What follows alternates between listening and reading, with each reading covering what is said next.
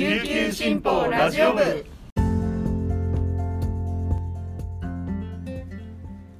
はいたい。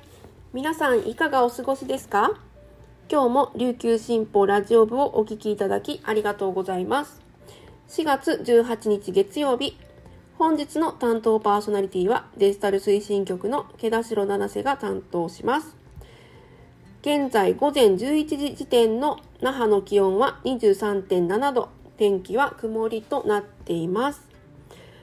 はい、最近少しずつ日が長くなってきて嬉しいですね。体内時計も入れ替わってきたのか早起きスイッチが入ってきて今日はいつもより少し早く起きることができました。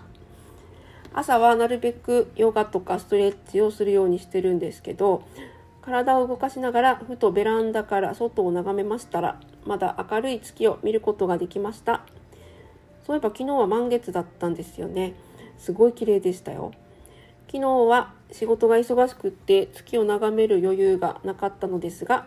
1週間の始まりに気持ちよく過ごすことができました。はい皆さんは朝のルーティンにしていることはありますか？忙しい毎日ですが朝は少しでも気持ちよく過ごしたいですね。はいそれではこの時間までに入った沖縄のニュースをお届けします。はじめのニュースです。島全部で大きな祭第14回沖縄国際映画祭が17日に閉幕しました。那覇市の桜坂劇場や琉球新報ホールをはじめ、北中城村のイオンモール沖縄ライカムや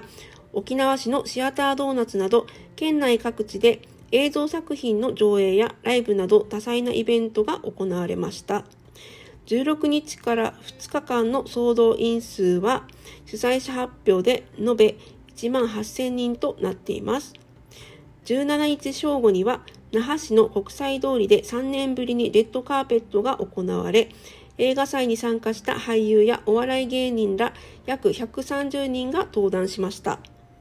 映画シネマ組踊りの組踊り高校の巻の宮平隆子監督は撮影中はゾーニングなどをして出演者と接する機会がなかったので晴れの舞台でご一緒できて嬉しいと笑顔を見せました。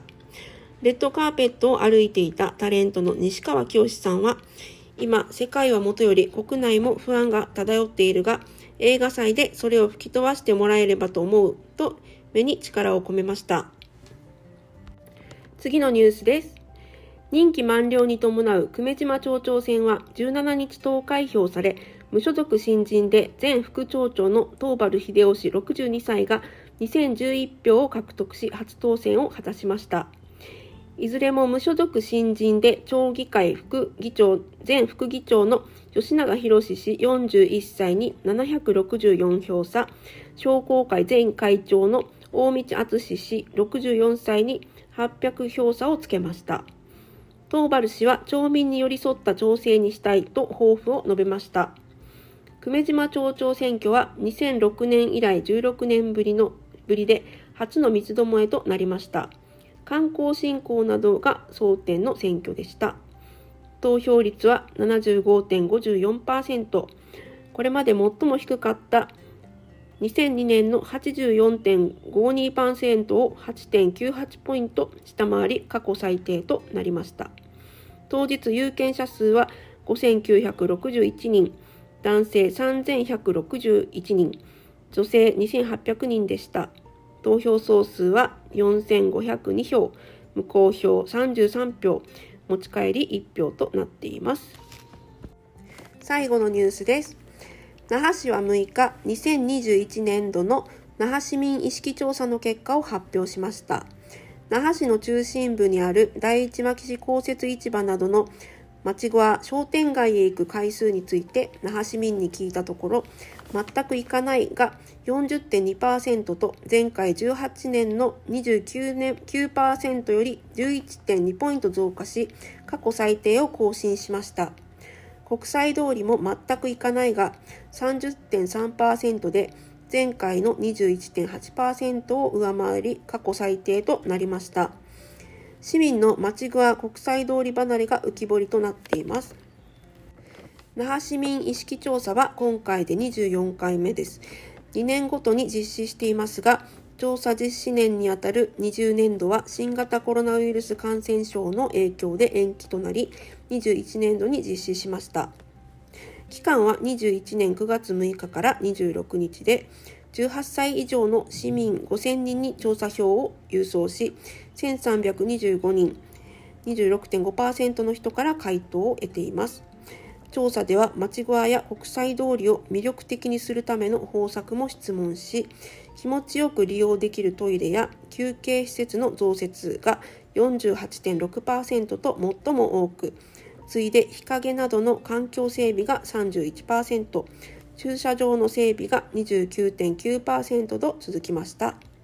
町側や国際通りに行かない市民が増加していることについて、那覇市は新型コロナウイルス感染症による外出控えが要因の一つと見ています。白間美希子市長はいかにして市民に足を運んでもらえるか、那覇市と商店街の皆様、企業と連携して対応していきたいと述べました。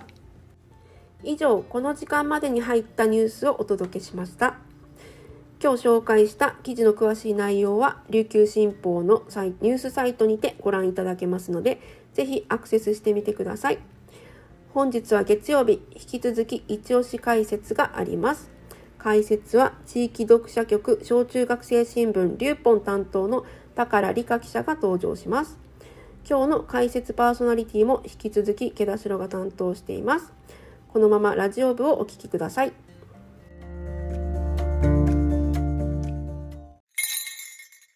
琉球新報読者は無料って CM 読者じゃない私にはいいことないのでしょうか？というメールが来ていましたが安心してください。スマホパソコンでサクッと読めちゃう。琉球新報デジタル。あなたにもおすすめしたい理由がちゃんとあるんです。詳しくは新報デジタルで検索。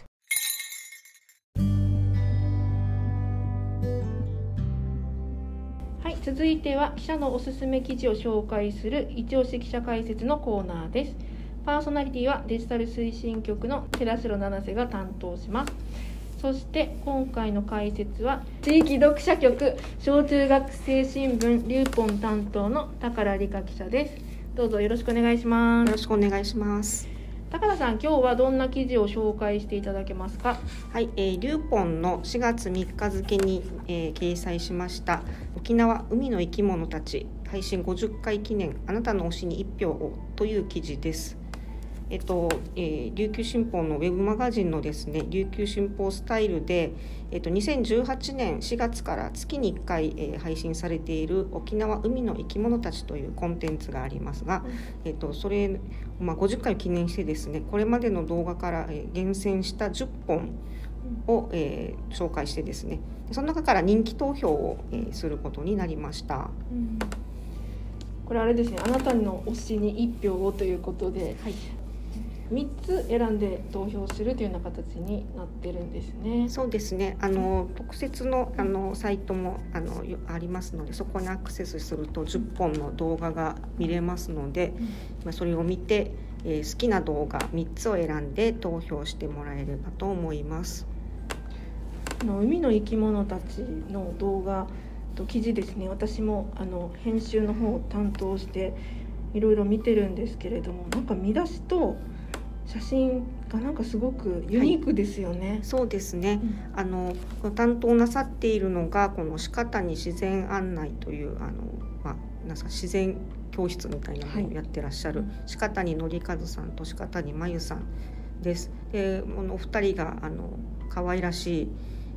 タイトルとあと動画とと分かりやすく文章であのまとめてですねあの生き物の魅力を紹介してもらってて非常にあの見てて癒される動画だなと思っています。うん50回ということなんですが、うん、これ月1回となるとあのすごいこうロングランの連載になっているかと思うんですが、うん、なんかどれもあのユニークな生き物でついつい見入っちゃうなと思うんですけど、はい、はい、そうですね。あのとても鹿谷さんたちのですねなんか生き物への愛情が感じられるあの文章と動画と、になってるかなと思っています。だから小さい生き物たちですけどあこういうのがいるんだっていう、なんですかねあの面白さっていうんですかね、うん。そういうのにこうちょっとあの見てると気づかされるうん。コンテンツだなと思っています。そうですね。あと撮影場所とかも書かれてると思うんですけど、うん。それ見ててもあなんかそのパルコ前のね 海岸とかなんかあれ？私よく海見に行ってるけどそこにこんなに生き物いるんだみたいななんか意外な発見というかですねすごく感じるんですけど。そうですね、はい。なんか身近に実は足元に注目するとうんいるんだっていうのがうん。思っててこじゃあ今度海行った時にちょっと見てみよう、何かいないか探してみようかしらみたいな感じになったらいいなと思いますけれども。そうですね、あの子供たちからの反応っていうのはどうですか？あそうですね。あの、えっと、動画ですね見てて。やっぱりあのちょっとあの意外といろいろ目目を引かれる色鮮やかなですね動物だったりとかうん。に今ちょっと投票が、えー人気が集まっているのかなというところもありますけれどもいろんな生き物が出てくるのであのなんかその生態とかですねあのあこんなこんな理由でこんな動きをするんだとかですね、あのでこんな生き物いたんだもうそもそもそういう気づきもあったりして、あのすごくあの楽しいあの動画になっています。であのあの読者の皆さんもですねあのその辺に気づいてあの投票してくださっているのかなという感じがします。うん葉っぱのような生き物がいたりとか、えー、こんなのいるんだとか思っています。はい、もしかしたらそうですね私たちはもしかしたら、うんあの見てるけど実は認識できてないだけっていうはい生き物いそうですよね。いそうですね。はい、と思います。うんもしかしたらあのまあ実はまあなんかナマコだったりニョロっとした生き物も中にはいるんですけれども、気もちょっと気持ち悪いと思った思うこともあるかもしれないんですけど、やっぱこの動画を見ていると、あなんて言うんでしょうあだんだんこれが可愛らしくうん。見えてくるっていうか、あのそんな面白さがありますね。ですね。はい。高良さんはうん。もともと海の生き物とか好きなんですか？海の生き物ですか、私ですね生き物自体子供の頃はなんかあんまり得意じゃなかったかもしれないです、海海水浴うんとか行ってなんかナマコ踏むみたいな。でナマコ気持ち悪いみたいなウニきウニがいたりとか。あんな印象だったんですけどうんなんか今はそんなんかやっぱりた可愛いですね。ととにかくあー海の生き物とかちっちゃい生き物が。確かにこう普段の生活では全う然ん。触れることのない、うん。見ることのない形でしたからね。そうですね。だったんですけどね。いややっぱり今はやっぱちょっと大きくなりするってなんかうん。生き物とかかわかわいいと思うようなうん。風になってるというか、やっぱりあの動画を見てしまったせいもあるんですかね。ね ありそうですね。世界がちょっと確か視野が広広がるというか、あの、うん。とは思いますね。なんかこう小さな生き物たちの、なんかねどれもどれも浅瀬にいるそうなので、うん。なんかやっぱその子供の目の高さでなんかものが見れるようになるようななんかうん。そういう気持ちにもなりますよね。そうですね、うん。はい。だと思います。なんかあのそうですね。小さな生き物たちの世界に一歩私たちも足を踏み入れていきましょう。きましょう。ぜひなんかあの多くの子どもたちに投票してほしいなと思うんですけど。はいなんかあの投票者の皆さんの中でその生き物を見てみたいという人については、まあ、撮影会なども企画されてるんですよね。そうですねあのえっと5組ですね親子の 5, 組、えっと招待したいと思いまして、このカニ博士が行くあカニ博士と行く沖縄海の生き物たち撮影会というのをちょっと企画しておりましてこの鹿谷さんたちがですね実際にあの海辺浅瀬のところでですねあの撮影海の生き物を撮影するコツとか、そういうのをあの教えてくださいますので、あのぜひあのそういうのに興味がある方はですね投票してなおかつ、まあ、あの参加したいですということで、うん。あのやっていただければあの、うん。いけるチャンスがあるかもしれませんのでぜひ、あのご参加ください。投票に。はい。ですね。はい。これあのすごい楽しそうですよ。そうですね。あの私もすごく興味津々でですね、一緒に、うんあの行って勉強したいなと思ってます。で一応予定としては5月の4日のですね、うんあの午後にあの開催予定しておりまして、であの親子5組の、えー招待を予定しております。であの浦添市のあのパルコシティのですね前の浜であのやることにしておりますので、はいあのぜひ、えー関心のある方はですね投票してあのいただければと思います。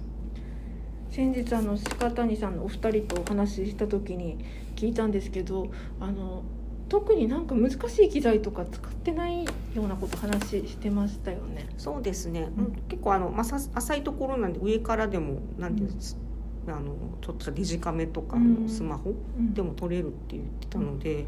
あじゃあ私もちょっと、ね ちょっと挑戦して。あの皆さんあの海の生き物カメラマン挑戦してみてほしいなと思います。はい。ですね。これでこのちょっと見つける生き物をなんか見つけるコツみたいなのがあるらしいのでそこに気づけたら私たちも普通に、まあスマホ持ってあの、ね、干潮時に、うん。なんか海岸に行ったらなん撮れるかも。か撮れるかもしれい、ないなと、私もすごく楽しみにしているので、ぜはい。ひぜひ皆さん投票してご応募いただければなと思っています。はい。はい、あの投票はですね、えっと、琉球新報スタイルのですねあのサイトもありますしリューポンでもですね、えっと、3日付あと10日付でもですねちょっと紹介させていただいてますので QR コードであの入力すればあの投票してあの投票だけの人もあの投票できますのであので参加したいっていう人はまた参加するためにですね参加資格を得るためのというか、あの申し込みという形で,、うん。でその中からあの国民招待したいと思っておりますのでよろしくお願いします。あとは投票の,、まあその結果ですね。結果もまたはい、改めて、あの琉球新報スタイルのウェブサイトの方ですとかまたリューポンのね紙面の方で紹介できたらいいなと思っています。リューポンであのこの撮影会のですね、様子はぜひあの取材してリューポンでも載せてですね、うんであの参加して撮った方々の、うんあのちょっとコメン感想なりと一緒に、あの撮れた写真もですね一緒に載せて紹介してこうやっぱ身近な海にもこんだけいろんな生き物がいるんだよっていう、このなんか知ってもらえればなっていうことも考えてます。本日の解説は地域読者局小中学生新聞リューポン担当の宝理香記者でした。どうもありがとうございました。ありがとうございました。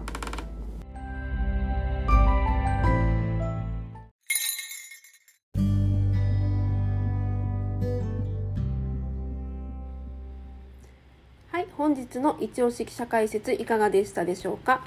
琉球新報スタイルで連載を続けている沖縄海の生き物たち。配信50回を記念した人気投票ランキングについての紹介でした。琉球新報スタイルのウェブサイトと小中学生新聞リューポンのどちらもぜひチェックして投票してください。はい、私は鹿谷さんお二人の記事と動画のサイト配信を担当しているのですが毎月の配信日を新月の日ですね。旧暦1日の午前11時に設定しています。月の満ち欠けと海の満潮干潮も2週間ごとに大きくなったり小さくなったりしますよね。新月で旧暦の1日ですので私も最近は満月の日になると配信まであと2週間だなそろそろ鹿谷さんに声をかけようかななどと思い出すという感じになっています。はい、地球や月ですね。あの宇宙や大自然の神秘の中で暮らしているようなそんな気持ちに勝手になっています、はい、さてラジオ部へのご意見ご感想を募集しています。概要欄にあるメールアドレスまでお寄せください。それではまた明日お耳にかかります。また明日。